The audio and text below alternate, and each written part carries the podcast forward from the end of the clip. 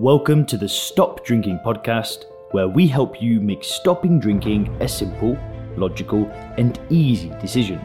We help you with tips, tools, and strategies to start living your best life when alcohol free. If you want to learn more about stop drinking coaching, then head over to www.soberclear.com. During a New Year's Eve party, I relapsed. But that was actually five years ago, so don't panic. Five years ago, I made a decision to drink alcohol during a New Year's Eve party that ended up costing me everything that I had built during a seven, eight, nine month period of not drinking a drop. And today I want to break that down for you. Because maybe right now, you've just done something similar. Maybe you've just had a blowout this new year and just said, you know what, F it all. So today I want to break down the story for you. I want to explain what happened. And then I want to tell you exactly what you need to do to get back on track because it's not too late. What I don't want you to do is I don't want you to make the same mistake that I did, where I went on to just destroy my life and go to pretty much rock bottom, ground zero. Listen, you don't need to do that. I know we're already into the new year now, but it's not too late for you to turn it around. So please watch this video in full. So I know I've told this story on the channel many times, but right now is probably the right time to share the story again. So, around six years ago,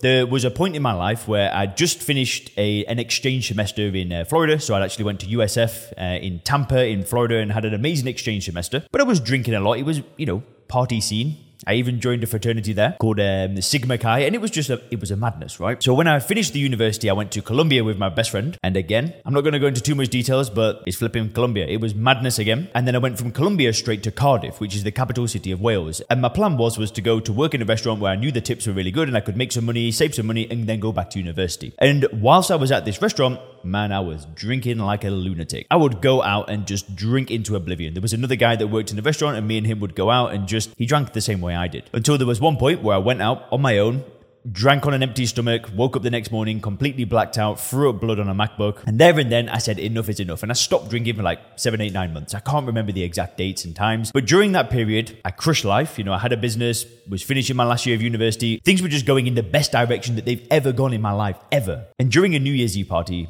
it all came tumbling down. I went out with some friends. I was in a good place, you know, saw people drinking, having a good time, ended up drinking, and then slowly threw everything away. Now, I did just speak about this, so I won't go into too much detail about exactly why I ended up drinking, but, but the basis of it all is that I saw alcohol as a good thing and I thought that alcohol would enhance that evening. Now, little did I know that that decision, that seemingly small decision to just drink that night, then led on to me dismantling so much progress. And the reason why I say it cost me $100,000 is because my business was pretty much at that level. It was a local personal training business. It wasn't, you know, some big, amazing thing, but that came tumbling down. And it didn't happen overnight. This is the thing is I drank on that New Year's Eve. And, and this is why I wanted to make this video, just to really hammer this message for you. But the day after New Year's, I thought I could just get back on track. I thought life would just go back to normal. I promised myself that I'd go home, get back on track. Then the weekend rolls around, and I'm thinking, yeah, you know what? We can have one or two. Let's just have a few. So I had a few. And slowly but surely, this just snowballed. This, this decision to just go back to controlling it and then go to having a few and then maybe just going out once a weekend to get smashed. Slowly but surely, my life just crumbled away. Now,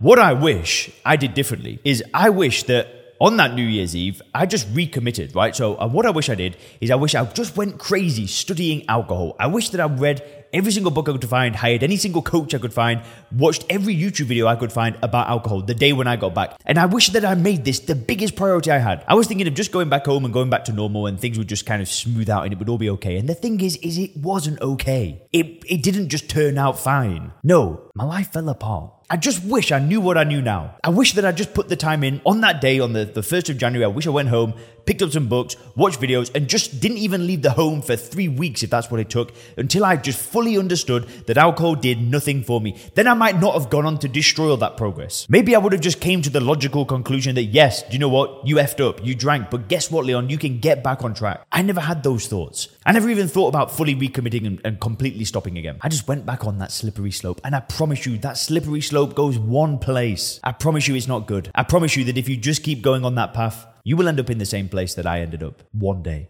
Maybe it won't happen as fast for you. Maybe if you drank on New Year's, you know, you might hit that moment that I hit in three years from now. But it's all going in one direction and it's downwards. Because there is no benefit to putting that damn stuff in your body at all. There's not a single benefit to consuming alcohol. And the only reason why people drink it is to feel how people that don't drink feel all the time. It's just complete and utter madness. And if you want help getting things back on track, please click the link in the description, book a call, and we can see if working together could be a good idea because I have a completely different way for you to do things. It's worked for me for the past four years, it's worked for hundreds of people now that I've actually worked directly with, and the method that I've designed is the most powerful way for any person to stop drinking alcohol. I don't know exactly who needed to hear this today, but you can still get things back on track. You don't need to F up the same way that I effed up. And I pray that doesn't happen to you. Have a great day. Thanks for checking out the Stop Drinking podcast by Sober Clear.